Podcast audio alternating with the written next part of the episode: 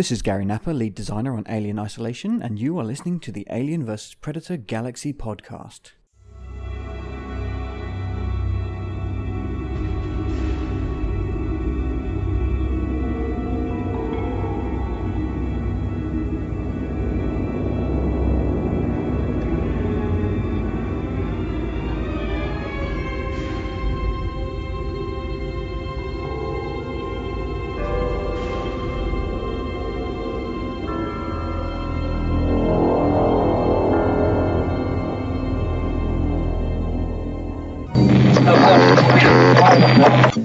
Hello everybody and welcome to episode eighty of the Alien versus. Predator Galaxy Podcast. This is regular host Corporal Hicks, aka Aaron Percival, and joining me are usual partners in crime, Ridgetop. Hello again everyone. Who also goes by Adam Zeller in the real world, and Xenomorphine is with us as well. Hey guys! And he also goes by Eric in the real world. I do. But for now, you know, we're Hicks, we're Ridgetop, and we're Xenomorphine. Because we're nerds. Nerds on the internet. Talking about a new nerdy thing that's just come out for us. Speak for yourself. Do you disagree? I'm an enthusiast. Oh. A nerd has weird is that how you weird connotations it? When you call yourself a nerd. It's a... I've I've always taken it as a nerd is, is more academic and a geek is more pop culture yeah, oriented. Yeah. That's, that's about right. But regardless, enthusiast, nerd or geek. We're fans. Yes. Yeah. Which also these days has its own negative connotations, but you know. What are you talking about? Geek culture is like mainstream now no, compared I meant, to when I was growing fans. Up. Oh, yeah. Yeah. Yeah, that, that is true. But what we talk about for episode eighty, somebody refresh my memory. So we are talking about the first Alien video game we have had since twenty fourteen. Four years. Yeah, which is Alien Blackout for mobile. Uh-oh. Dun, dun, dun. We didn't actually get to do a reaction sort of episode for this because that was a whole thing in itself. Um, I had been intending on waiting for the read, play and watch sort of announcements all to come out and would have done something then. But unfortunately, the watch stuff has been very delayed. Yes. So before we actually do start talking about the game, let's let's talk that reaction. Let's talk our reaction as well. So it did not go down very well, did it? No. So put it mildly. Yeah, I about to say I think that's putting it lightly.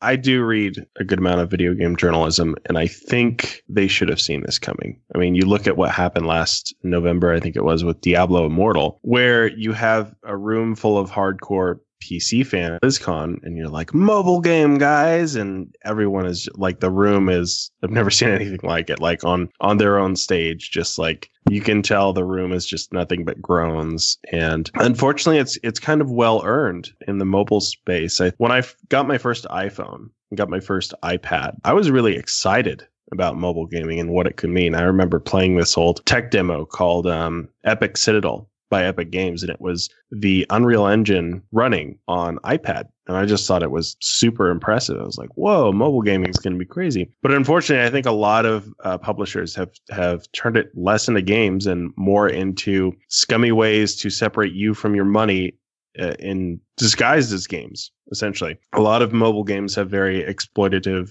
uh, microtransaction systems put in place, and they just... They they feel like scams. They don't feel like games.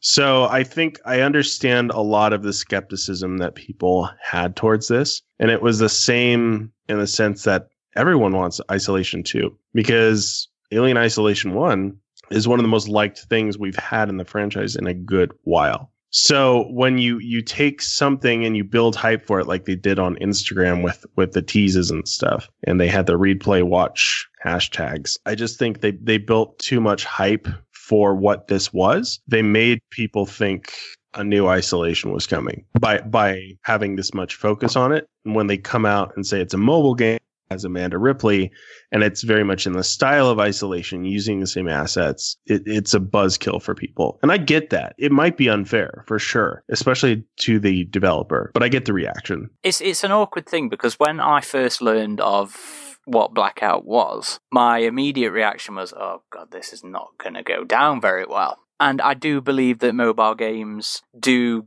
deserve, the majority of them do deserve the crap reputation that they've got. I think the Diablo situation's a little different in that, you know, that was that was primarily a P C um, series, is it not? Yeah, yeah, I think so. Yeah. So I I think that that was that was a massive, you know, um, error on their part, going to, you know, announcing it in a room full of P C gamers. But I think I think our situation is a little different in that I've never had a bad experience with an Alien or Predator game on a handheld or on a phone. Granted, we don't have as many as, um, say, the likes of Star Wars does or um, Star Trek does, because their mobile games are terrible, crappy things as well. Yeah, no, you look at those, you look at the Star Wars games and the Star Trek games, and the first thing I look at is the in-app purchases. And mm-hmm. if I see, like, coin pack yeah. for literally ninety-nine dollars, I'm like, no. Yeah, no. Fuck, fuck that, Let's basically. That. Yeah, Th- I think those deserve the crap, but when you jump the gun without really knowing anything, I think it's a little a little unfair. It's just the age of the internet, but yeah, yeah it true. is it is unfair. And as well, speaking of the age of the internet, something that I think played also into the um, you know into the negative reaction is um, expectations. And like you say, people were expecting an Alien Isolation two because there was the focus on Amanda, but I think it's important that people also manage their expectations so that they're realistic. You know, end of the day, we know that Isolation was not considered a commercial success. Sega said it over and over again, and yes, I think last year or the year before, rumours cropped up again about an Isolation two being made, and they were quashed. We know Isolation well, that's, that's two another is not thing.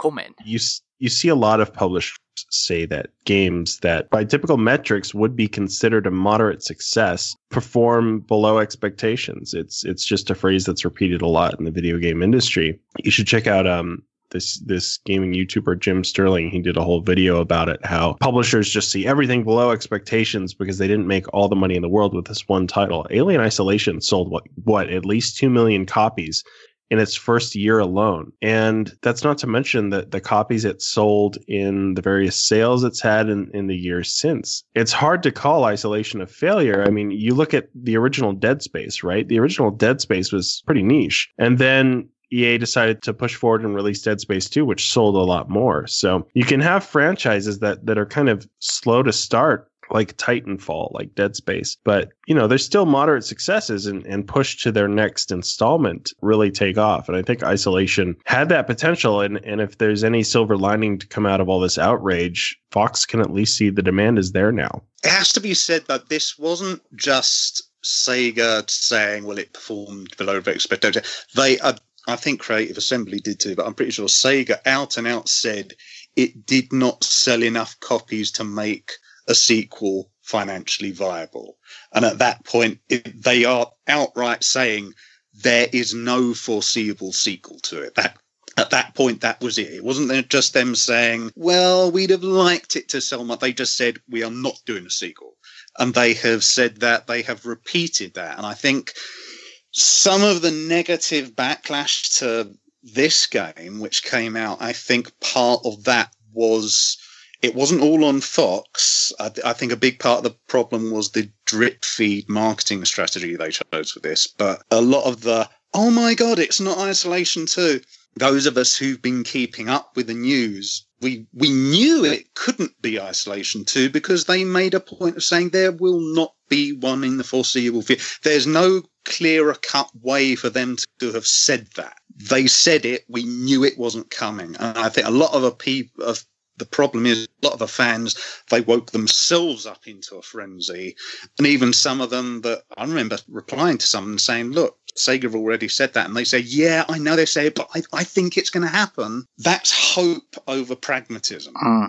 But well, I that... don't think the drip feed marketing strategy helped, because that got people worked up into a live and they thought, it's Amanda Ripley, Amanda Ripley. And it's not that Amanda Ripley is Isolation. Amanda Ripley is a character they can use for any platform they desire because they own the character. But mm. people thought Amanda Ripley is synonymous with Isolation two. And I think that's that is a big part of the problem that happened. Yeah, which which leads me on to another thing, is that they did not start this campaign with Blackout. Yeah. They started it with Resistance. They said, or showed, when was Resistance announced? It was before the before the new year, wasn't it? It must have been yeah, yeah, a good while so, ago. Yeah. They've shown for ages that Amanda Ripley is already cross-media. She does not just exist in isolation. Mm. I I understand people's because people are also they they're starting to get used to comic books and then a big product sort of thing. And I think that was another part. Like you said, I think they should have done the game first, then the comics, and then they knew the the watch thing is coming down the line. But because they they thought people now, they're getting to the point where they think, ah, oh, that's the mobile game, that's what it's all been worked up to. So it felt anticlimactic as well. They sh- they should have released the announcement alongside some stuff to do with Cold Iron's thing, is what they should have done. Mm. Now, I, I understand that that would not necessarily fit in with this read, play, watch thing that they've been doing, but realistically, that, that was the best way to sort of say, here's an Alien game that you guys might not have necessarily been asking for, but here's, we've made it. We think it's cool. Here it is, but we're still working on this. Um, you know, we're still working on this triple A title that's coming out on the P C and it's coming out on your consoles. So stop losing your shit. Enjoy this for the meantime. Yeah, and that, that was that was making that announcement. I, well, I think your your point there is uh, the truth. Like, you look at let's look at Bethesda games, right? So they announced their mobile game Fallout Shelter alongside Fallout four. They were like, oh, we have this main installment Fallout four coming, and if you guys want to check out this other one on mobile. So it, it like that because we knew a, we know a game is coming from Cold Iron, so they could have shown a tease of that at least, like, and down the line, like uh, to to at least let the more hardcore crowd know that a, a bigger game is coming. So well, that I, assumes they had any footage yeah. in a teasing state. They might not have it. That's a whole other problem, isn't it? You don't want another Colonial Marines situation where yeah, Sega yeah. picked up the license, immediately announced Colonial Marines, immediately announced uh, what would have been Crucible, and then nothing for like two, three years, whatever. And yeah, yeah. I, I remember reading comments from, from people saying, yeah, I wish we had not have done that. We had nothing to show for it. And yeah, so I don't know. It, it feels like a lose-lose on terms of marketing, but it also feels like a lose-lose in terms of um, people's reactions. And, and like, like I say, I immediately thought this is not going to go over well when I heard about it. Oh, yeah, so did I. Well, it's because mobile games, they have, as you said, they've become synonymous with revenue generation as opposed to being gameplay experiences. And I think if Fox had come out right out of the gate saying this is a microtransaction-less product, this is just a game, it would have mitigated a lot of that backlash, because you you saw it immediately in the um feedback on all the forums, people bringing up that meme that, like you said, with the um Diablo mobile game, they was they were having the Blackout logo and people putting in it under it, don't you guys have phones, and uh-huh. they were absolutely yeah. putting it in the exact same category. And I think pe- see, it's difficult to say because Fox, you know, Fox have a hell of a lot of experience at this, but there were certain things they should have known what people, they, they've got focus groups. They should have known what people equate mobile games to. I mean, like you said with Iron Forge, uh, that, that other game that's coming out, Cold I, Iron, I think yeah. what Cold Iron, I think the reason they don't want to say anything about that right now is because this stuff is all to do with Amanda Ripley. From yeah. what I've heard, the other game is a it's a mo- multiplayer online thing. It's not anything to do with Amanda Ripley's story. This stuff is all to do with Amanda Ripley. Yeah. So I can see why they want to keep it separate. Have that. Yeah. That will be something further down the line. But yeah, I think if that would have gone a long way, if they'd have said, "We've just given you guys a game. It's affordable and it's not going to be revenue generation." I think that would have. That would have at least given people the, you know, the perspective of, oh, okay, so it's not you're going to screw us over, because that's the immediate reaction to people when they hear a mobile game. It would have been, oh, you're giving us a game. Okay, that's nice. We'll play it. And I think that once people understood that, there wasn't all this fuck you, Fox type of attitude about it. You're, you're trying to screw us out of our money. As soon as people realise, oh, it's game, we just play it, there, there's no hidden costs, people were a lot more receptive to it just being a product. There's something I want to ask, and it's to your point of them coming and saying, you know, look, this is this is a one-off payment thing. Yeah. Was they, they repeatedly used the phrase premium mobile game. So I guess this is a question more for Ridgetop, because I, I think he's more clued in on, on the gaming community side of things. Is is that is that a thing? Is, is that a term yeah, often used for? It's, um... it's not often used, unfortunately, but but it is a term. Uh, we've seen it before with, I mean, even even the games that this this one is inspired by, the Five Nights at Freddy's series that initially launched on P C and they brought it to mobile, and there were no in-app purchases. It was you pay one price, a low price, and you get the whole experience, and you don't have to worry about ads in your face or them asking for more money for progression or cosmetics, or or whatever the case may be. I was just wondering more from the marketing side of things, you know, with them repeatedly calling it the premium experience. Um, I don't know if that's been used too much, but but I, I get what they mean by that. And it's it's honestly really refreshing. I mean, you, you've some games, uh, it, we used to have a lot more of those type of games. Like like I was saying, when, when the mobile platforms first were gaining traction, the phone, the smartphones, and... um. iPad, we were seeing a lot of games that, that were just like that. I remember the first Dead Space game on mobile, and it was just it was just great. You don't see games l- like that on mobile too often now, especially now from E A. Yeah, well, that's a whole other ball game, isn't it? Well, I just said that because of Dead Space and what they've right, done with that. But no, so so to see that, and, and also another one is um, Deus Ex, The Fall. Uh, that was a side game built from the ground up for mobile, and they eventually brought that to P C. We've had our own as well. That's right. We've had two. We've had Predators from Angry Mob Games, as well as A V P Evolution. Uh, as well as there's another one, the Aliens versus Pinball yeah. by the uh, the Zen Studios, and that is also on Steam and consoles. So I think just because this is a smaller experience, uh, I do hope they bring it to P C. I do mm-hmm. hope they bring it to, to console because Definitely. I think I, I think, you know, and we'll we'll get to this in a, in a bit. But Eric, you were saying you were having a hard time because your your phone screen is a little smaller.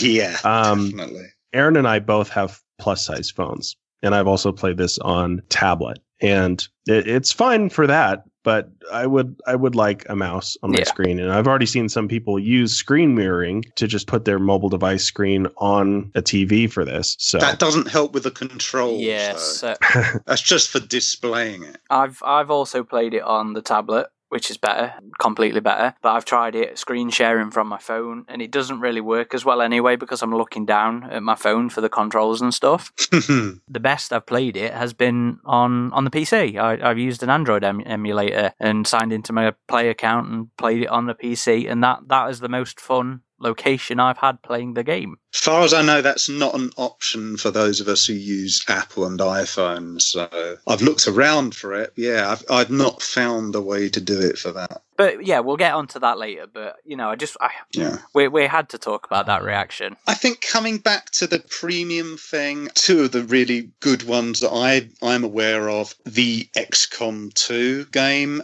that was a fully fledged game for mobile devices. Also, Total War Rome, they managed to, as I, I haven't played that one, but from what I understand, they managed to put the entire experience on iPad and that. But because it's not something that's done often, when people say premium game, I don't think it clicks with most people what that means, because it's simply not something which is, it, when you do see it done, it's more of a, an exception to the rule.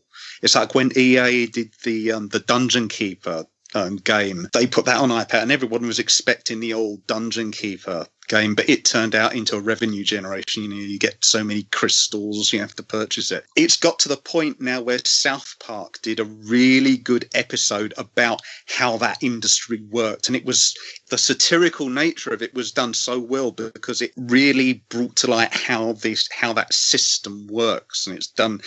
You know, you have these really cheap psychological clues and all that, but I think part of the, the other thing with this is because it was just a five dollars or five pounds over here thing, people expected it to have microtransactions because it was so cheap.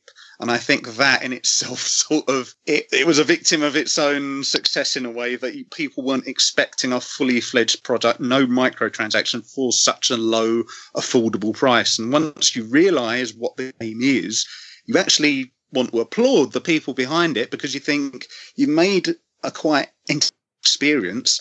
You've kept it affordable. You haven't fallen victim to the microtransactions.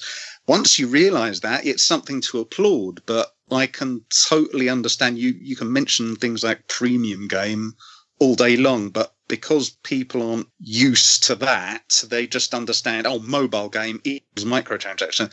They un- they always assume it's a licensed product and it's just a cheap crash yeah. cash grab.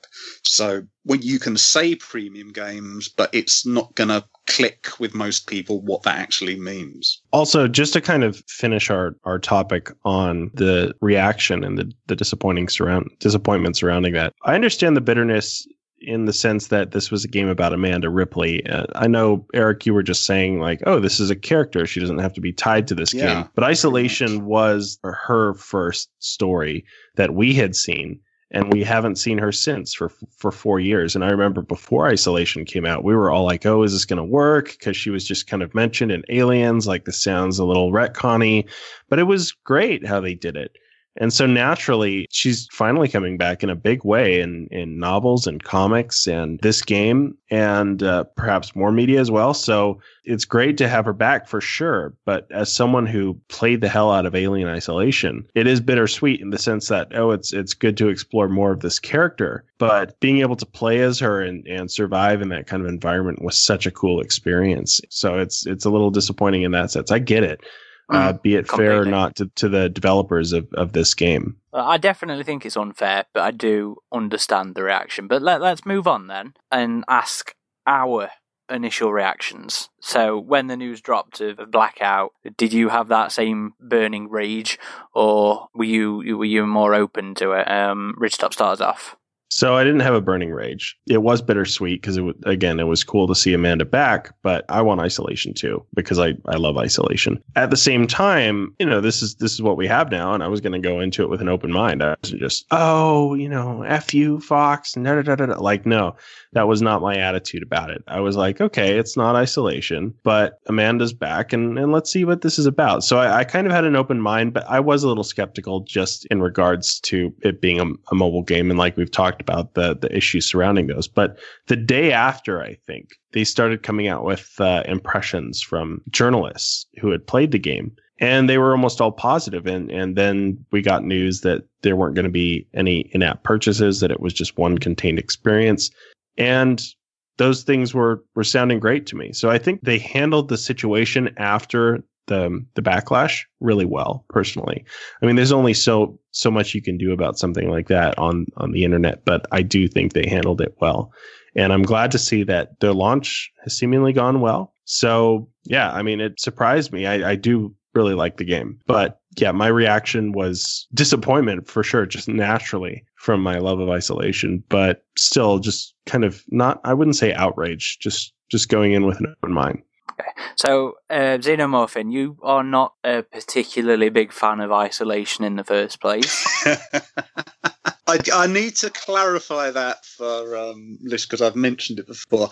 I love the aesthetics. I love the presentation style. I, yeah, that's the presentation style. I, I love the animation. I love how fluid it is. You could, you don't have the collision box issues you, where you have a lot of games where you can't move over a pebble. You go by a table and the camera literally bobs down. I love all that stuff about it, but I am, I know I'm not the only one. There are people out there I've read accounts of that have the same problems. I am unfortunately one of those people who have found it not just very technical glitchy, but there is definite A I cheating. There is a definite teleporting alien that vanishes ahead of you and it will immediately respawn behind you purely to get victory conditions, so you're defeated. I have had that all happen a lot, to the point where it is just a chore, and I've uninstalled it, reinstalled it, had it over multiple different systems. It still happens. So for me, I just want to come down to your house and play it. I want to come yeah, do it you, for you. You're welcome. You're welcome to. But for me, I love what it tries to be, but I've only been able to get up to that notoriously difficult medical section. And I did notice the A I cheating, and that actually ratchets up for some reason at that point. But even without that, I've just found it very, very, very frustrating. To me, it's not a gameplay experience. It is just a chore. And I also think players shouldn't be forced to have that saving system, especially on the easiest levels. I I chose the easiest level purely so I could just experience the story, then go back, play it for the game on a higher difficulty level. I think for see, people like me, I think you should have the option of being able to save when you want if you do the easiest level. So, but regardless of that, yeah, for me, I love what it tries to be. I wish I, I honestly, I good luck to those people who've been able to get through it like the two of you have, but I unfortunately have had a very bad experience in it. So That's yeah, too bad. to me, yeah. I was not too bothered about it not being Isolation two. My immediate reaction to, hey kids, it's a mobile game. Um, I have to be honest, I laughed because the drip feed marketing strategy I mentioned before, they were doing all these little motion comic style hype things. And they were saying, you know, it's coming, it's coming, it's coming. It's not just the comic. There's going to be a game. It's coming. And I could see everyone working themselves up. Isolation two. Oh, no, no, it's going to be that other game we've heard about. It's going to come. It's going to, we're going to see a little teaser. And I was thinking, it's not going to be that. It's not going to, you, they haven't had enough time to work on that title. It's going to be something way smaller. And then they did. I remember one of them wasn't even a motion comic. It was just like a close up of some clothing. And it was just like Amanda Ripley's voice or something like that. And they were really hyping it. And I thought, this is going to disappoint so many people. But I didn't expect it to be, it's a mobile game, and at that point, I I could feel the cringe, if you know what I mean. I could feel fandom just erupting into people table flipping because they had hyped it up so much. So, yeah, my first initial reaction was I just laughed because I knew what it, it was going to be a bad day for a Fox executive. It's I knew people were going to have a bad time behind the scenes, but I was willing to hold that. I laughed and I thought, okay, I'll see what it's about. I read the description of it's going to be like in Alien Covenant, David commanding, trying to lead people to safety, not personally being involved. And at that point I went, oh, I like the sound of that. And once I found out it's not microtransactions, I was totally willing to give this a chance. And then I saw the positive word of mouth, blah, blah, blah. So that was my reaction. I knew the hype was so dialed up to eleven. And at that point, for them to say mobile game, I, I just had to think whoever's behind this decision, heads are going to roll. But the actual product, once I found out that's the angle they're taking on it, for me, as someone who's had a very frustrating time in Alien Isolation, has found it more of a chore than a fun experience, I enjoyed that take on it. And once uh, we'll come to our own experiences of how we've actually played it. But once I actually played the game, I thought, yeah, this is actually fun. It's actually, I've had a more fun experience playing this, even though I haven't got very far, than I actually had in Alien Isolation. But um, yeah, that was that was my initial experience. It was laughter, and then I took the. T- I wasn't all down, you Fox. I just had to laugh because it, it's just one of those moments in life where you go, "Wow, it, it, you've you've gone down that route, really." But then I found out what the product is. I think they should have changed the marketing for it. But um, yeah, once I understood what it was about, and I. That part about, and this is like when David was in Covenant and they were leading people. You're not personally in there. You're li- it's a top-down sort of R T S thing. I th- I thought that is a genuinely interesting, refreshing way to do it. And um, yeah, I played it, and so it was. It was quite refreshing. For me, I don't have bad experiences with the mobile games or the handheld games. I had so much fun on Thanatos Encounter um, on the on the Game Boy Color when I was back in school, I couldn't drag my P C around with me. I couldn't. I couldn't play A V P two on the go. So you know, I, I was I was thankful to have that on me when I went out. So I had so much fun on that, and then more recently with Predators and uh, A V P Evolution, I had so much fun with those as well. Uh, this well, last year, I guess it would have been now. I actually went back and revisited Evolution. So the quality of it and, and the, the fun I had with that experience was, was relatively fresh on my mind. But the, that game is four, five years old now. I think that came out just before Isolation or around that time. But it is old. It's, it's getting on. So for me, the reaction was, yay, a new slice of Alien to carry around in my pocket. I mean, I immediately knew everybody was going to go up in arms about it because I think... I think when I was told that, my reply was, this isn't going to go down well. But hopefully people are able to just look past those initial expectations and give it a go. I mean, I think we'll get into it, of course, but I think there are issues with, I suppose more specifically, the difficulty of this, because I think it does share a lot of Isolation sensibilities, the difficulty of it being one of them. I think that'll be another thing for people that might cause issues. But otherwise, I do think it's a solid game, and I, I do hope people get a chance to... Um, you know, try and get over those initial negative reactions. So shall we actually start talking the game, though, um, now that we've got that controversy out of the way? I, I will say, before we go on to that, I think if if it had, and we'll probably talk about this later on, but if it had been ported to P C on Steam and it had been a simultaneous, you know, multi-platform release, I think it would have gone down much better, because I think that it just is that stigma associated with mobile yeah. games. If yeah. they'd have just said game and it's available for P C, blah blah blah, I don't think it would have mattered how small in scale it was oh, that is relative to issues. Isolation. It, yeah, but I think it would have been. It wouldn't have given the backlash it did, because if it would have just been a game, I think people would have gone, "Oh, okay, I'm sure okay, I'm still tempered. Interested." Yeah. Yeah. yeah, yeah, yeah, agreed. Anyway, so the, the game. So I, I think if we haven't already hinted at it enough, we do actually all rather enjoy this. Yeah. yeah. Let's not bother with a mini review thing then, because I think it's pretty obvious. So what shall we talk about first? Should we talk about gameplay, the game style? First, just to kind of emphasize again that I, I, this is a premium experience, and that fact alone was really refreshing and really surprised me.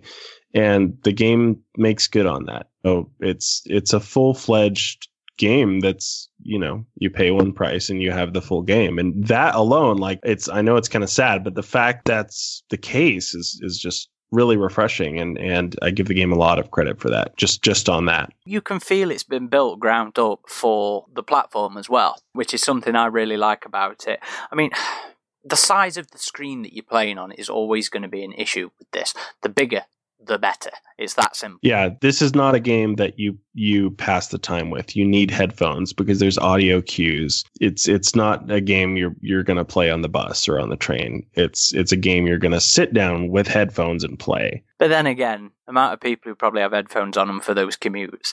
I think you could, but I think it's a better experience when, like Isolation, you shut your curtains, you turn your light off, you bang your headphones in, and you just collapse into it, you know, sink into that immersion, because I do think it is there with this game as well. With it being built for that platform, you in the game are literally using a friggin' tablet, oh, lo-fi sci-fi tablet, in the game, so it's, you know, that's how it feels, and I think that really works for it. I know a lot of people are making the Five Nights at Freddy's comparison.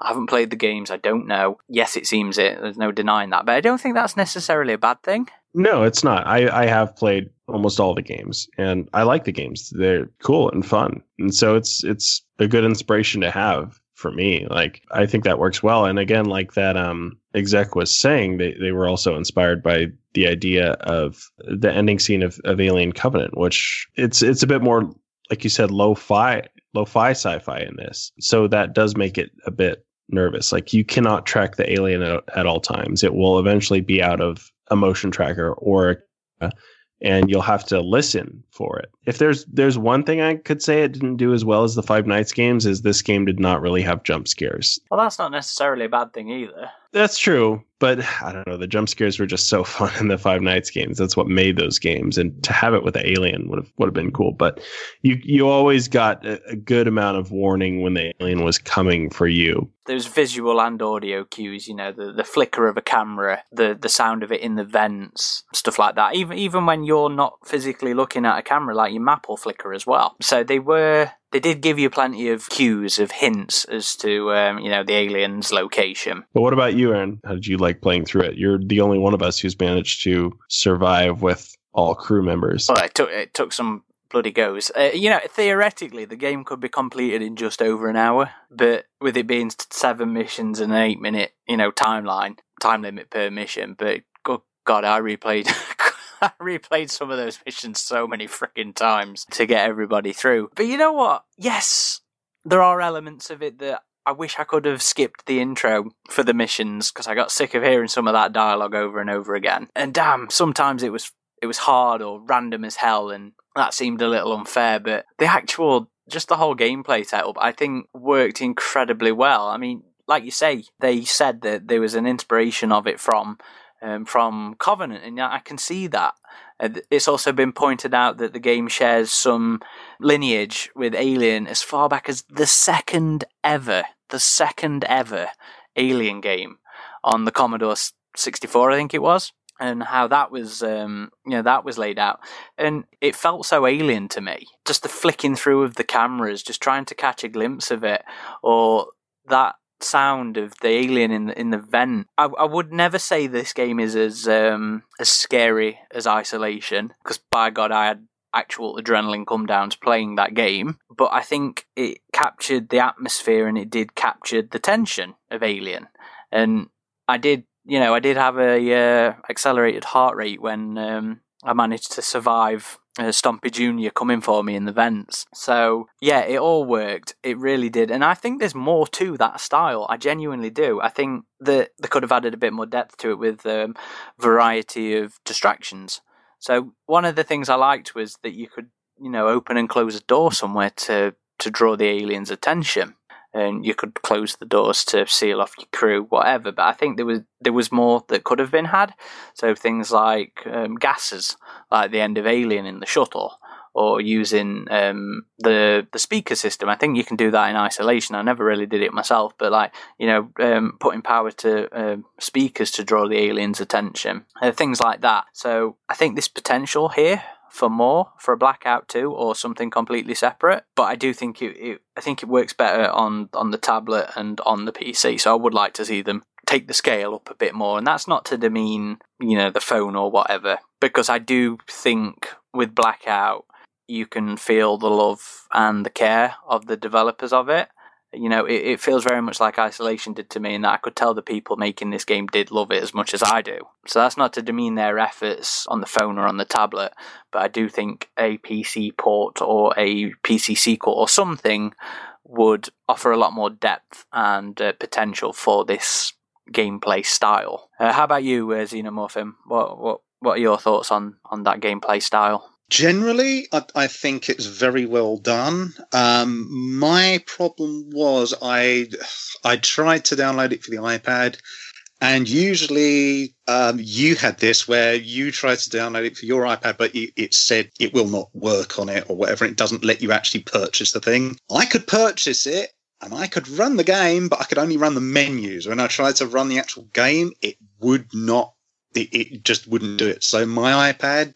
too old. So I thought, okay, I'll do it on my phone. Now, I, out of the three of us, I'm the one who's had to play it on the smallest screen, and that is where my issues come in. For the record, I'm on an iPhone S E, which is, it used the same resolution of screen as the iPhone five. Now, iPhone six, and I, I assume the ones after S E, have gone up to much screens. My problem on using a screen that size is that I can do it, it just about, like, it works psychologically, gameplay-wise, fine, but I don't think they quality tested it for that kind of thing, because there are some basic issues like the interface. Um, you ha- a lot of the controls for telling an individual crew member to hide, to run, blah, blah, blah, they're all done sort of vertically down one side. And when you're on a screen that small, you can very easily try and do the option for run or sneak or something. And instead of doing that, if you've got it a millimeter outside of that, it will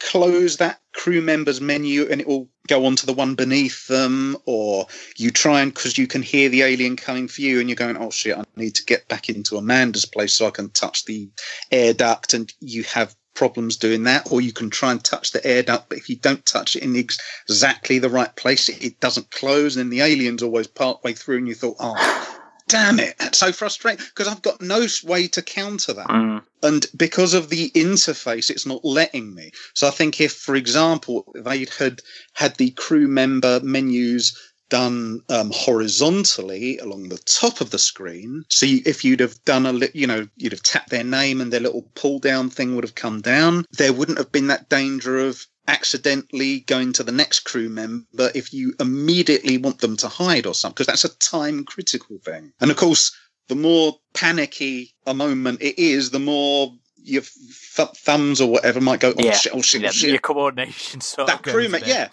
And it's not down to skills, it's just the size of the screen. It's not making it practical. See, I, I also had that issue on my phone as well. So Ridgetop mentioned that yeah. m- me and him are playing on a larger uh, larger phones. I'm on a Samsung yeah. Galaxy S eight Plus, and I had that issue as well. Yeah, so I can only imagine how frustrating so it was for you. So much smaller. Yeah, yeah, exactly. There are a lot of the times where I'm just not noticing the aliens coming, and by the time I do notice it's gonna about to be there, it's often because I'm getting that very finicky control system, I'm able to finally exit it to Amanda's thing, and then I have to actually tilt the camera over to the thing because sometimes there's more than one vent, and by the time I can actually do anything about it, the alien's always halfway through it. So things like that, I don't think they quality tested as much as I would have liked them, because there are some simple things, as I said, like if they'd have done horizontal controls instead of vertical, they could have eliminated a lot of those problems. However, with that said, yeah, I really like a lot of it. I once you, it's not necessarily intuitive. You have to do a lot of trial and error before you realize, for example, um, you can manually drag a crew member's walking path. To be fair, it that walks I quite through liked. A little of that in. I mean, the first mission's very much sort of the first two, I suppose, are very sort of tutorial-ish yeah. anyway. Yeah, they are. But I think there should have been a little mini tutorial before you start playing, because once you start playing, you can lose crew members, sort of thing.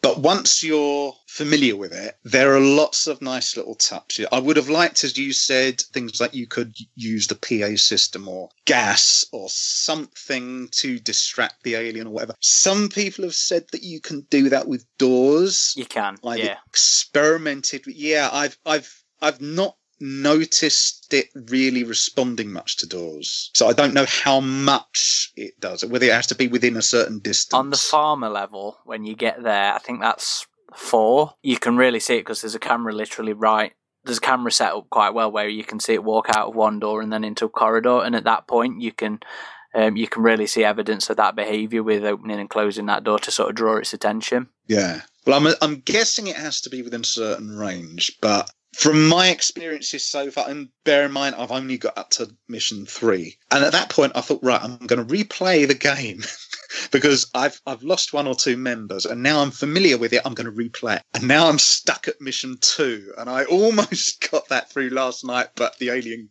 killed the last one. So I've not got very far in it, but it's nice to know the door thing definitely works in that case. But I've been trying it. It doesn't always seem to respond is all I can there, say. There are definitely um, some sort of certain scripted moments of behaviour. Like you can yeah, you can guarantee, I'd imagine there are, yeah. Again, on farmer level, you'll see it very easily. Is that it's yeah. like behaviour at the st- as it appears is very scripted. Like its first like minute or two of behaviour you can pretty much guarantee down to a T. Mm. I mean, it's nice when you do see the alien on the camera as well, because you do see it, oh, it sort of slinking up it, into yeah. air vents and stuff. Yeah, I would actually say I'm, I could see them having done a like a cut down mode of this where you don't use cameras, and it is just purely the top-down map. That wouldn't have been as much fun, though. No, yeah, you got to be able to see what's going on. I would have bought that just so I could run it on the iPad.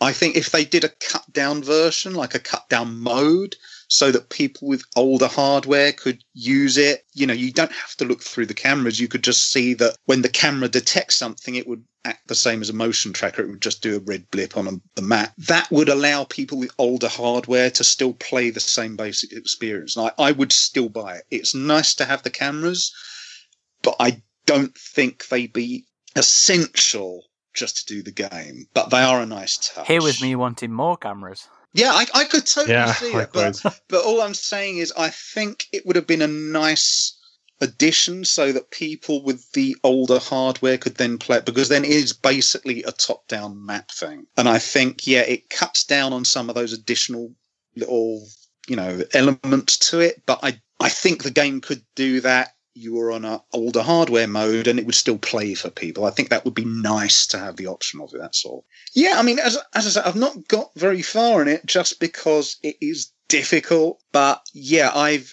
as I said, I've had more fun playing this than I've had fun with Alien Isolation. And I know a lot of people say, oh, how dare you? I, as I said, I really like a lot about Alien Isolation. It's just I found it too frustrating to enjoy. With this, It's it's frustrating, and and I'm I've sort of I've actually got to the point where if they don't patch it so that people with small screens can have it in a usable format, I may find myself having to uninstall it because I just can't progress on that side of the screen. But I could absolutely see this if I do get something where I, you know, a new iPad or something down the road. It won't be yet a while because I don't have nearly that amount of money, but something on a bigger screen, I would, I'm sure I would progress further in this. And once you play it on that size of screen, I, I think a lot of those little niggles that I have would just disappear. So I've, trying to not take them into account. Yeah, I, it's it's a really it's a very inventive way of playing it because you don't have that personal threat that Amanda does in Isolation. You have those moments where it's going to come through the ducts to get you. But as I said, I've had issues with that because on the smaller screen, as soon as it's it's seventy-five percent chance I'm going to die anywhere on that control scheme. Aside from that, I just find it a really refreshing. So you said it's like Five Nights at Freddy's. I've not played those games. So for me, I can't say, oh, it's a copy or whatever. But to me, as a, this is a novel way of the, the alien experience. And all I can say is I really appreciate, as you said, the love the developers have put into it. Because you can, you can tell. It's when they did that interview and they said that Fox wouldn't let us release a substandard product. You can really tell that they... there were sleepless nights that clearly went into this. They, even though they're clearly using a lot of assets from Isolation, graphic and sound-wise, they've managed to put it all into this one cohesive experience. And the one thing I can say about it, like Isolation, is the whole thing f- feels really organic and natural. It's like you said, Hicks, where it's Amanda is using this mobile device and you're using a mobile device. Even that psychologically helps immerse yourself more in it, but it, it really does capitalize on a lot of the psychological cues you'd get from Isolation, but it's a whole different perspective.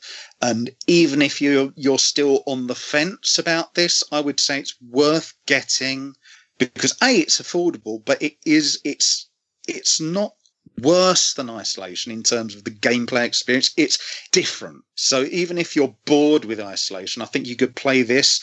And because it's not you personally going through everything, you have to, you've got control, but it's not godlike control. It's that, it's the balance is really well done, I think.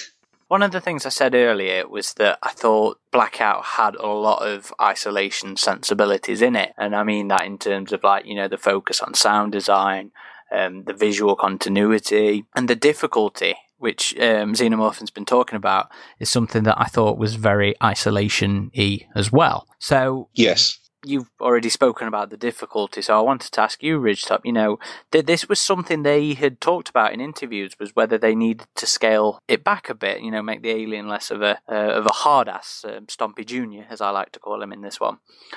Um, so how how did you get on with the difficulty in this, Ridgetop? It's definitely easier than Isolation.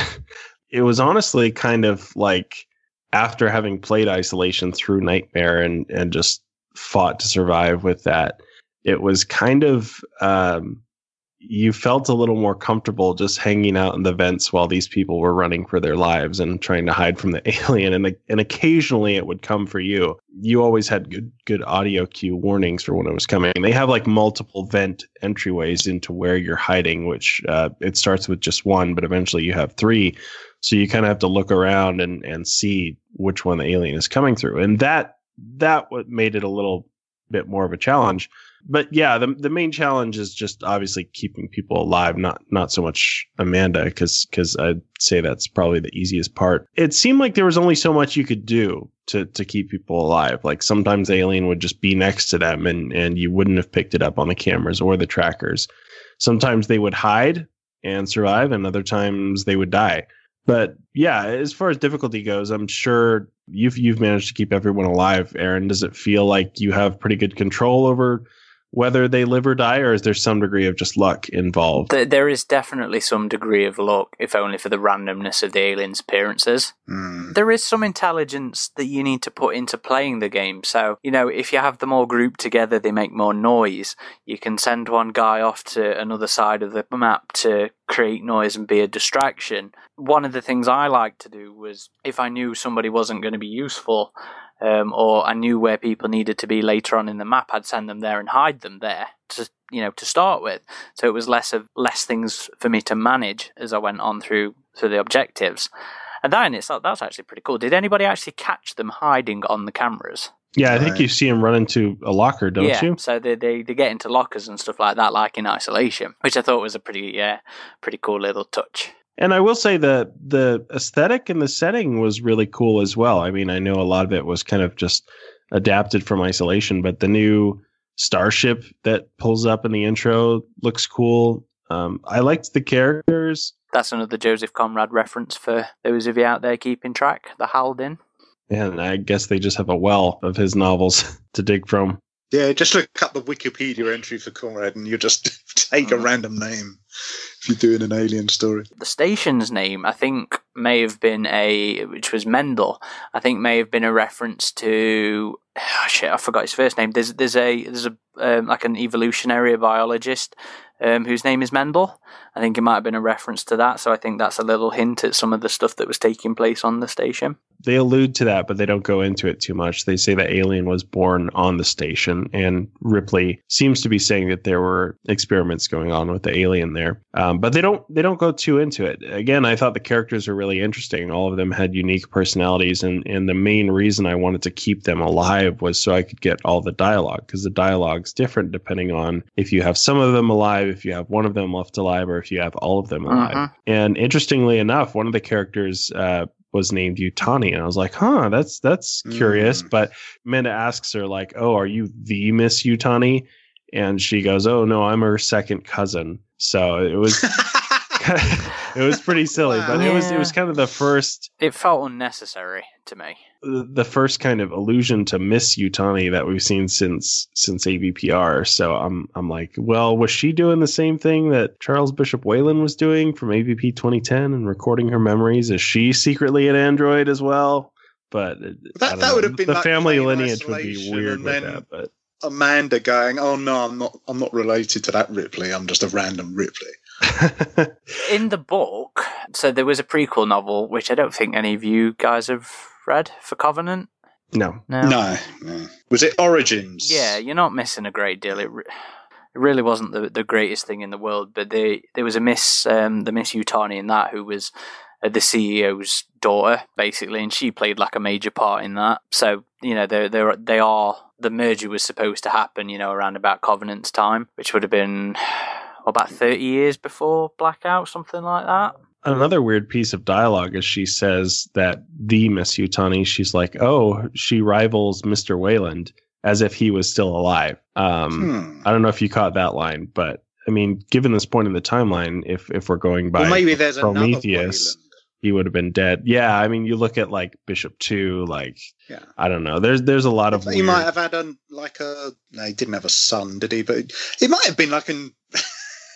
The Star Wars thing where he just had himself cloned. Yeah, like the Emperor. Yeah. I don't know. Works for me because I'm I'm it's on possible. With the A V P canon. Yeah, well, so I I, I yeah. didn't look much in, in that you know tense usage. I think I think I've asked it. I, I think I've asked Mika uh, J D about it in our interview, which might be out by the time this is edited. Um, so we might get some questions answered by the time the podcast comes out. But yeah, I, I completely agree with you in terms of in terms of the voice actors in this. Um, and I think having Andrea Deck in this. And her being the first thing we hear as well was a great um, was a great move on Fox Next's part or D three Go. Whoever made that decision, it was a great move yeah. because yes, there is this impression of inferiority for the mobile stuff, but having her there not only is good um, audio continuity between Isolation and Blackout, but it's also like. You you're in, sort of instantly thinking about Isolation, so it gives you this more um, premium, to use the word that they keep using, yeah. feeling straight off the bat. You know, it doesn't feel like they a cheap replacement. Effort, yeah. yeah. So yeah, I thought the voice actors in this were great, and I really liked because they were them and their you know little bits of dialogue were pretty much the only sense of story as well that we got throughout the game, and I think they did a great job. And I also didn't realise that the you know the two male um, characters, Thorncroft, who is the biggest prick in the world, and Studwick, they were both played by the same fella. I had no idea. Oh, that's funny. So props to him. Mm. Yeah, I, I wouldn't have guessed that. So that's that's. Some good, good voice acting there. Uh, what about you, Xenomorphin? Then were you were you good on the cast or? Well, as I said, I've only got up to like mission well, so three, far, so but so um, far. I yeah, I, it's you know it's serviceable. I, I as you said, I think it would have as soon as people knew it was a game with Ripley in it. I uh, the next logical question that was rising in a lot of people's mind was: is the original voice actress going to be back? And thankfully. She is. Um, it's definitely all the same nuances and all the rest of it from Alien Isolation. It is definitely Amanda Ripley. I think it would have left a bad taste in a lot of fans' mouths if they'd have got a different actress to portray her, unless they could do a pitch perfect impersonation. So, yeah, I'm glad she's back. Um, The rest, yeah, as I say, I'm only on mission three, so I can't really comment about the story or, or the rest of it. But, um, yeah, the you definitely... It wasn't a by-the-numbers experience. It, they do feel like real people from what I'm hearing. So, yeah, that's um, thumbs up from me, I guess. Sound, then. I really liked the sound design on this game. Again, another thing that I thought it... had um, an Isolation sensibility about it was, was was was the sound engineering. I mean, not quite as advanced as Isolation, of course, but I really, really liked, you know, what they did. The echoing of the screams down the vents or the creaking of everything as it was moving about. Mm. And I especially liked the score as well. To say that was done by one dude and I think one person on the violin, that was, I thought that was great. Really, yeah, really I was, enjoyed that. Yeah, the score really added to the the ambience and the tension, and it actually just came out on iTunes and Spotify, which surprised me because I'm I'm still like, where's the Isolation soundtrack? Because that was yeah. so good, but it's good to see that, and I I snagged it up. So that well, that was released by the sound uh, director, I think his title was. And Isolations is on there. It, it was ripped, but I don't, you know, it didn't get a proper. Well, release, yeah, I'm but... talking I'm talking about an official release, but. Did the one for Colonial Marines ever come out? Because that was the game Colonial it, it Marines has, wasn't all that great, but the music not. was good. Yeah, oh. no. No, I think I think Kevin Ripple or Reeple, whatever, however you yeah. pronounced it, um, has had released it on his website in the past. I've got a download of it somewhere on my oh, P C. Sure. I've I've got one, but just with like track one, track two, track three. But yeah, I would like to see an official release of some of the game soundtracks because they've been good, like A V P twenty ten, Aliens Colonial Marines, Alien Isolation. that work deserves to be out that out there. But back on this, yes, the the soundtrack was great for what it was. It was like what t- ten, twelve tracks, a lot of, like you were saying, a lot of violin, but it, it still felt very original Alien in its tone. Mm, yeah, it didn't it didn't seem like a rip-off of Goldsmith stuff, which I guess is kind of like sort of what you expect when people are playing in the Alien sandbox. And then when people are playing in the Alien sandbox, you expect all this military, you know, bombastic stuff like Horner did. So it was great that it yeah. it was original composition, but it also, it, it felt undeniably Alien to me. Yeah, it, musically it felt like Isolation did. It felt like an evolution of Goldsmith's score, not an emulation of it, which um, if you go back to A V P Requiem, that was definitely trying to copy and emulate certain tracks from yeah. the other films. Re- Requiem's score was the best of. Yeah, yeah, it was, yeah, yeah, yeah, yeah. But with Isolation and this track, it feels definitely way more Goldsmith than Goldenthal or Horner, but it feels very much like if, if they did a new Alien film and they got all the old gang together, this would be the kind of music for it. Yeah, I, I quite like the music for this. Yeah, and as I said, the, the sound design in general, there are there are lots of nice little metallic creaks and that sort of thumping, and it sounds like something is in an air duct. You have that muffled quality. And you have lots of little sounds that definitely do make you quickly try and jump out of the map and mm. look to the air duct just in case. I panicked and you know, so many after, times. Yeah, and there are definite red herrings. They definitely put them in there sound design-wise. But there are some, as I said, I don't know if this this is just a feeling of mine going on what I've done with it, but it, it does feel like they've definitely, ch- some of the environments are more, you know, lighter than others, and it, it, there's something about the sound. I don't know if they've done this, but it felt like they've tailored the sound slightly for each different level depending on the different kind of environment, because some of them have longer, darker corridors than others and so on. But um, yeah, the as you said, the sound design, even though I'm sure a lot of it just ripped assets from Isolation, it's still got it on point. The quality a good film has where it's if it can make the audience have that willing suspension of disbelief, you're half the way there to a good film. That's that's what you've got here in game form. And the sound design, a lot of people only think of the visuals, but sound design is a huge part of that. So hats off to the people who did the sound design to this. Yeah, mm. definitely. Well, you know what? Let, let's shout him out, actually, because it was...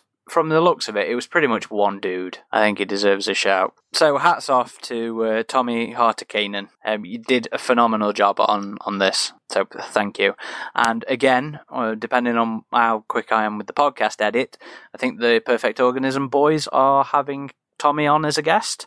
So if that's out by the time this is out, I'll also be sure to drop a link to uh, their their poddy in um, in our in our post. And he did all the sound design as well as the score, correct? Mm-hmm. So Tommy was credited as the audio director, the lead audio designer, the composer, and the audio mixing. Crikey. Yeah, it's impressive. Vili Ojala was also an audio designer and audio programmer. And those were the two people, according to the credits, that worked on the audio for Blackout.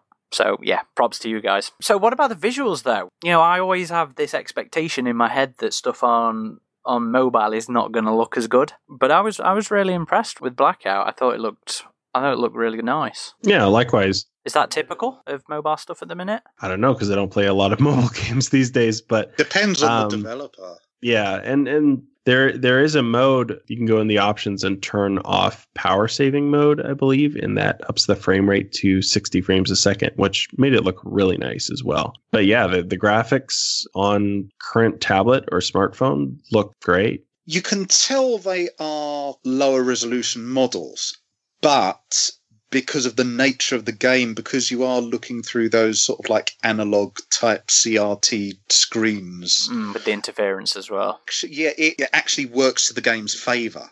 Yeah, yeah. So, I, um, and even when you're because the ducts that are facing Amanda herself, the alien could come out of, they're actually in quite dark lighting, but you have that very realistic looking particle effects for the the smoke as well. Um, that hugely helps with a sense of atmosphere. Um, they were definitely hiding shapes moving behind them and so on, I was realizing. But yeah, you get all the um, the alien...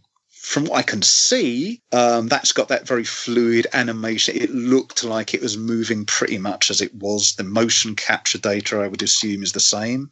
Um, but yeah, I, I think the lower resolution models actually work to the game's favor in this, because you are looking through those cameras and the... Um, also, I, I would also say I hats off to the actual people who designed the map, because it didn't look as clean as the one on Alien Covenant, but it looked very much like you saw when they were looking, when Dallas was going through the air ducts and stuff. That that actually brought my mind way more to that scene when Lambert and Ripley are, are tracking Dallas's yeah. movements way more than the Alien Covenant one. So I actually liked how it's not as advanced as in Covenant, but I actually preferred this low-tech look of map, which is actually, I mean, again, that goes back to Alien Isolation. It's very much in keeping with that low-tech aesthetic, but I'm glad they kept it for this as mm. well. So yeah, graphically, everything pretty much...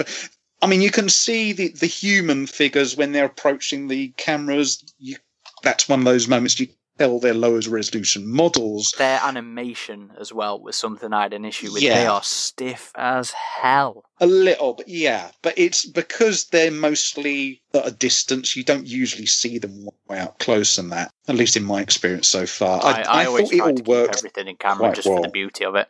Another another issue I had with the humans was... Um, I think it was most noticeable on the very opening sequence is when they're talking. You've got the, the you know the audio playing of the, the voice actors, and all the models are gesticulating along to the talking, and then the body gesticulates longer than um, than the actual audio. their their mouths are not moving either. Old, yeah, yeah. It, you had a lot of games from the nineties used to do that. The mid to late nineties, they had that issue. It reminded me a lot of those. So that that that was a bit of a con for me, actually. But the mm. the, the visual continuity that you mentioned, yes, love it, love it. And I like that over the last you know four or so years, I think there's been more of an effort in pretty much all the media to have a better mm. sense of visual continuity. You know, the kit looks like it'd fit in. Yeah. And it looks like a lot of the ship designers have been going to the same space IKEA. So, you know, there's... I think I think there's a real like nice that, through line of, of visual continuity, and I really yeah. like it. It's that minute. Heavy eighties modular design philosophy. Mm. And I, I really liked how each level had its own very distinct look and feel from each other. They were different environments in the station. Like you would go, one of the most interesting was this... The Pharma Lab. Yeah, yeah, exactly. And you had these mushroom spores that, that originally I thought were like a I thought it was an hive. alien hive. Yeah. Yeah. But it was just kind of branched out almost like veins, and it was just really cool to see. And and the level after that, you have the lab, and Ripley is no longer in the vents. She's hiding in, in a room, and you have a glass window there, and you can actually see the alien. There was also the A I core similar to like we saw in Isolation. The Apollo, yeah, so, the Apollo um, bit, which was cool. Yeah, so just being able to have this kind of... Um, horrific tour, I guess, of the the station, which not not quite as big as Sevastopol Station, more of a moderate sized station, I would say. It, it was it was a neat experience. And as far as the graphics go, I think if you were to port this to P C and and up the animations and the graphics just a little bit, even though this is a, a short experience, I think as as a lower priced game, this this could do well on Steam. Absolutely. I mean, I'd buy it again. I really would. They they could put all the other element, like the Steam control, you could call it Blackout Deluxe Edition or something, and yeah. include additional little thing. But even if it was just a straight port and they had that as D L C down the road, I would totally buy it just for the bigger screen and the control scheme, which would be so much more intuitive on a P C. Mm. I would absolutely love that. I would play the hell out of that more than Isolation for obvious reasons, but I, I would. I think that top-down map design and being able to click through. I mean, you could even use the mouse scroll wheel just to click through cameras quite mm. quickly. things like that would make it a much more sandbox experience on a P C. One of, I think, my other big issue is pretty much that this game is incredibly short. I say incredibly. I mean, seven missions that you replay countless times. But yeah, it's it's a short run. Now, obviously, this doesn't really apply to you, Xenomorphine. Yeah, mission three. Ridgetop, did did you feel like it was too short, or was it just right for you? Yeah, no, that it, it did feel a bit short. It was, again, a very premium feeling experience, but it, it was over a little quicker than I was hoping. And and that, I think, is the game's main drawback, is the replayability. Once you've completed all the levels and you've had everyone survive and you've heard all the, the dialogue, there's no like challenge mode. There's no other ways to to tackle the levels. It's it's just very kind of straightforward. And once you've had that experience, it's there's not a lot of reason, unless you, you just want to go through it again, I guess, to to go back. So if, if they did ever do an expanded release, I would like to see a bit more features in, in what you could do and how you could handle the alien threat, as well as just maybe like a challenge mode. That's just, we, we get to see even more parts of the station. I don't, I don't know how they would do it. I don't know how they would expand it. Even with D L C, like, the experience was so straightforward in that this group had to to come to the station for supplies, and you help them get the supplies and escape with them. I don't know, maybe they could expand on the story a bit of, of how Amanda got there, because Amanda had been on that station for a little while. So I, I don't know how they would do it, but it, I did find... That's probably why they inferred that, so they've got some something to go back to if they if it's...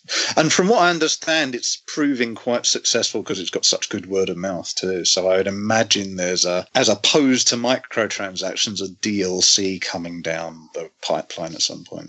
Well, you see, that that was going to be my question. Considering the big, uh, you know, hullabaloo about it um, not having microtransactions and that being a big sort of selling point as to convince people to give it a go in the first place, would it be, would it be, uh, you know, a cheap shot to release D L C for this, or would you welcome that?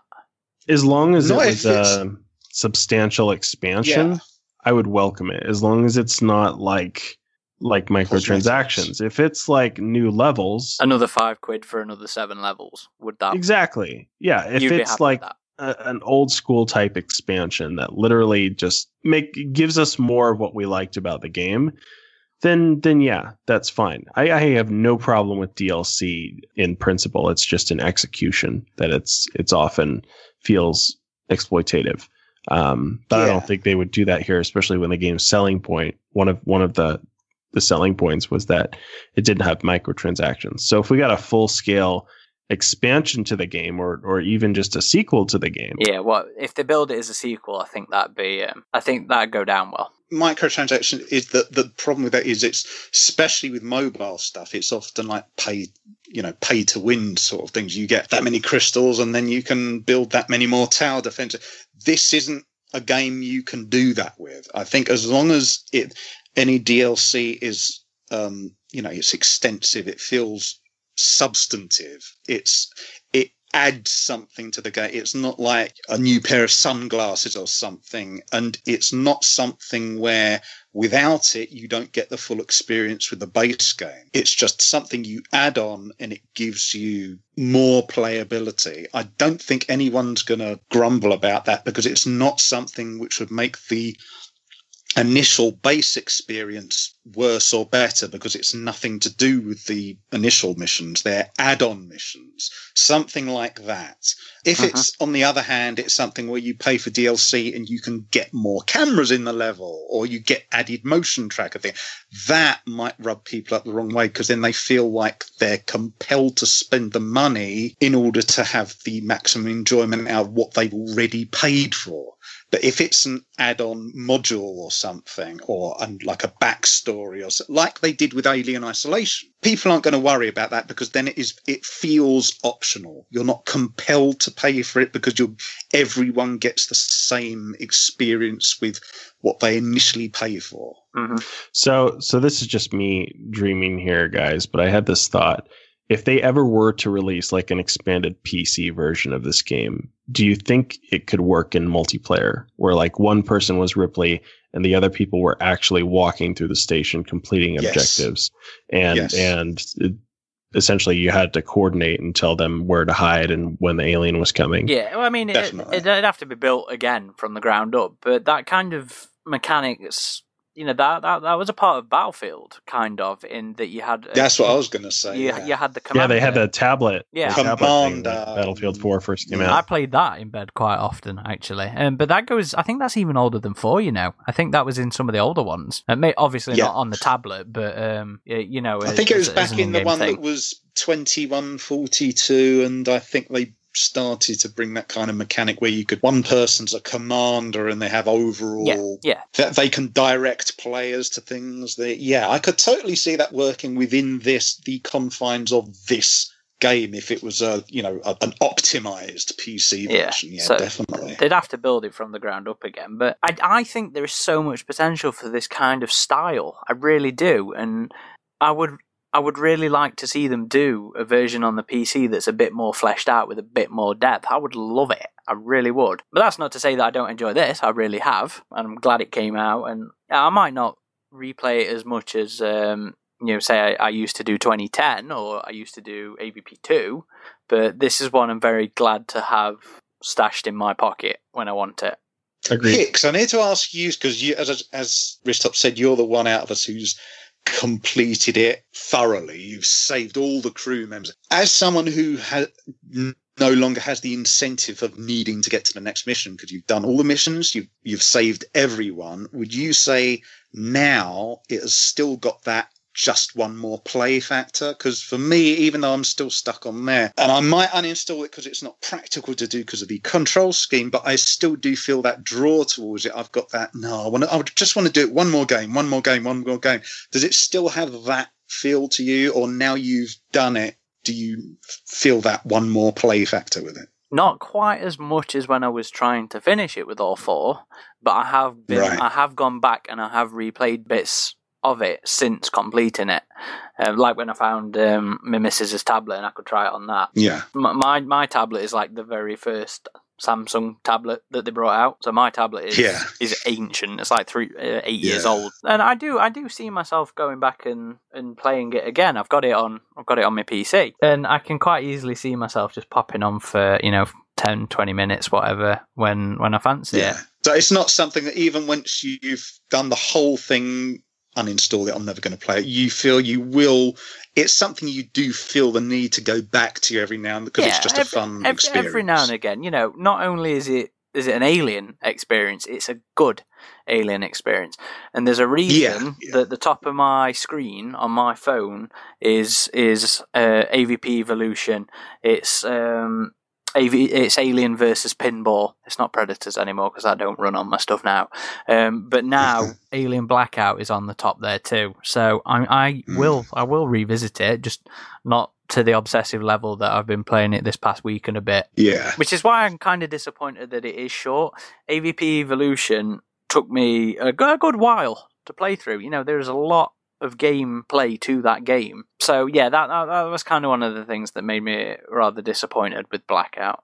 So it it was interesting to see, for me personally, Ripley's dialogue with with these characters, and sometimes they would die and and the surviving characters would be distrustful of you, and Ripley was trying to explain to them, I can't control yeah. this creature. I'm trying to survive here too. I'm doing what yeah, I can. I like that.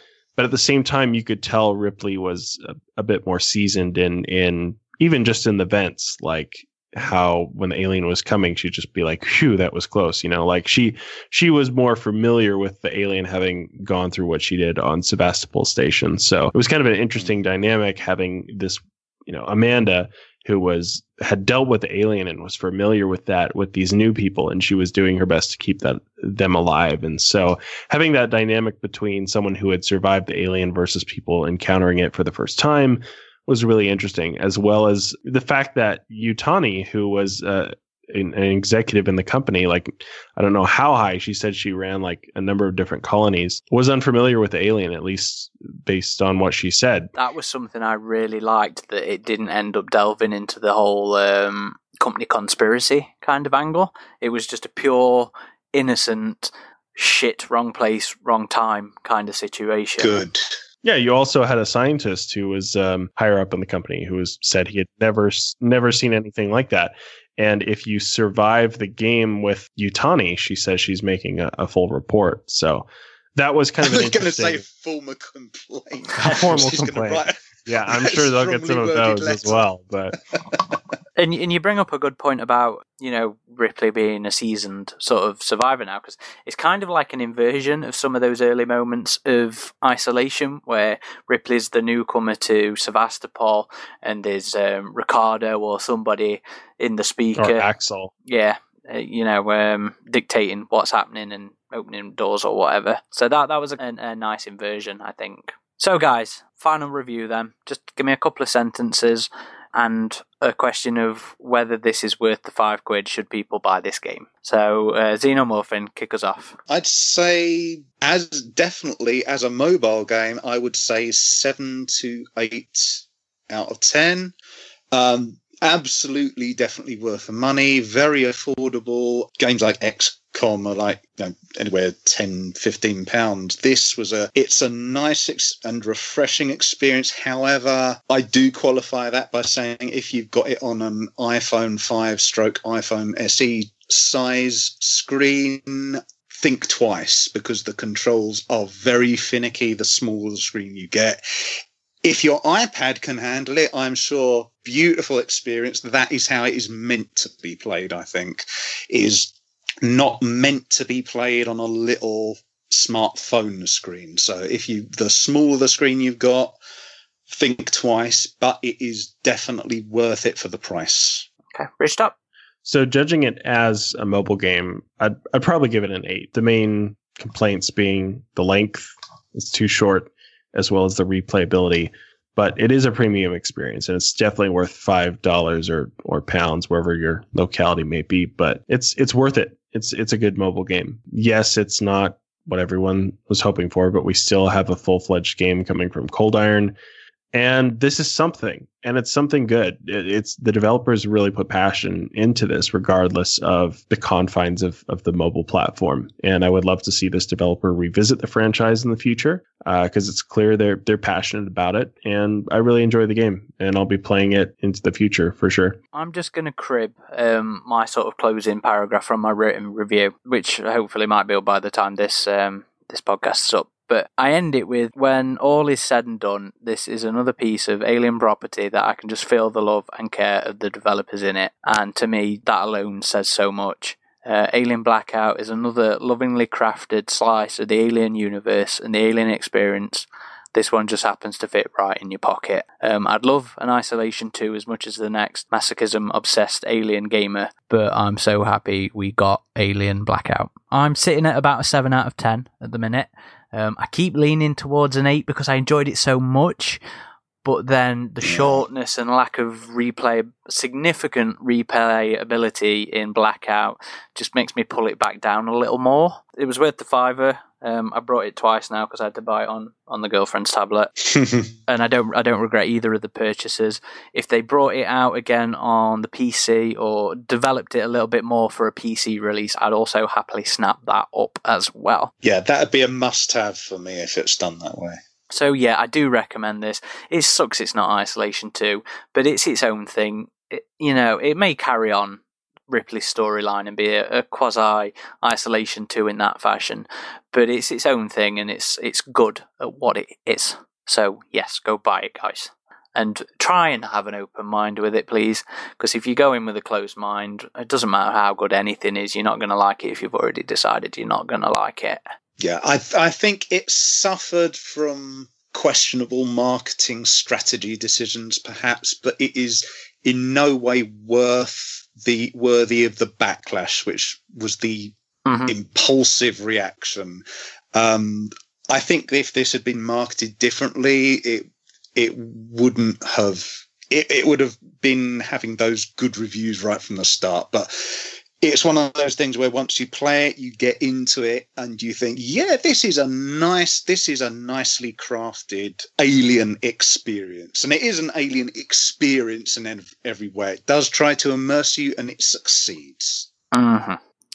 And um, again, I don't know when I'll have finished this or when everything comes together, but if you haven't already checked it out and it's been released or it hasn't yet, we've got an interview with um, the lead uh, narrative, um, I forget what his title was, um, but it, it was like the main narrative guy, basically, for this, and he was involved with the pitch um, and some of the level design as well. Um, J D.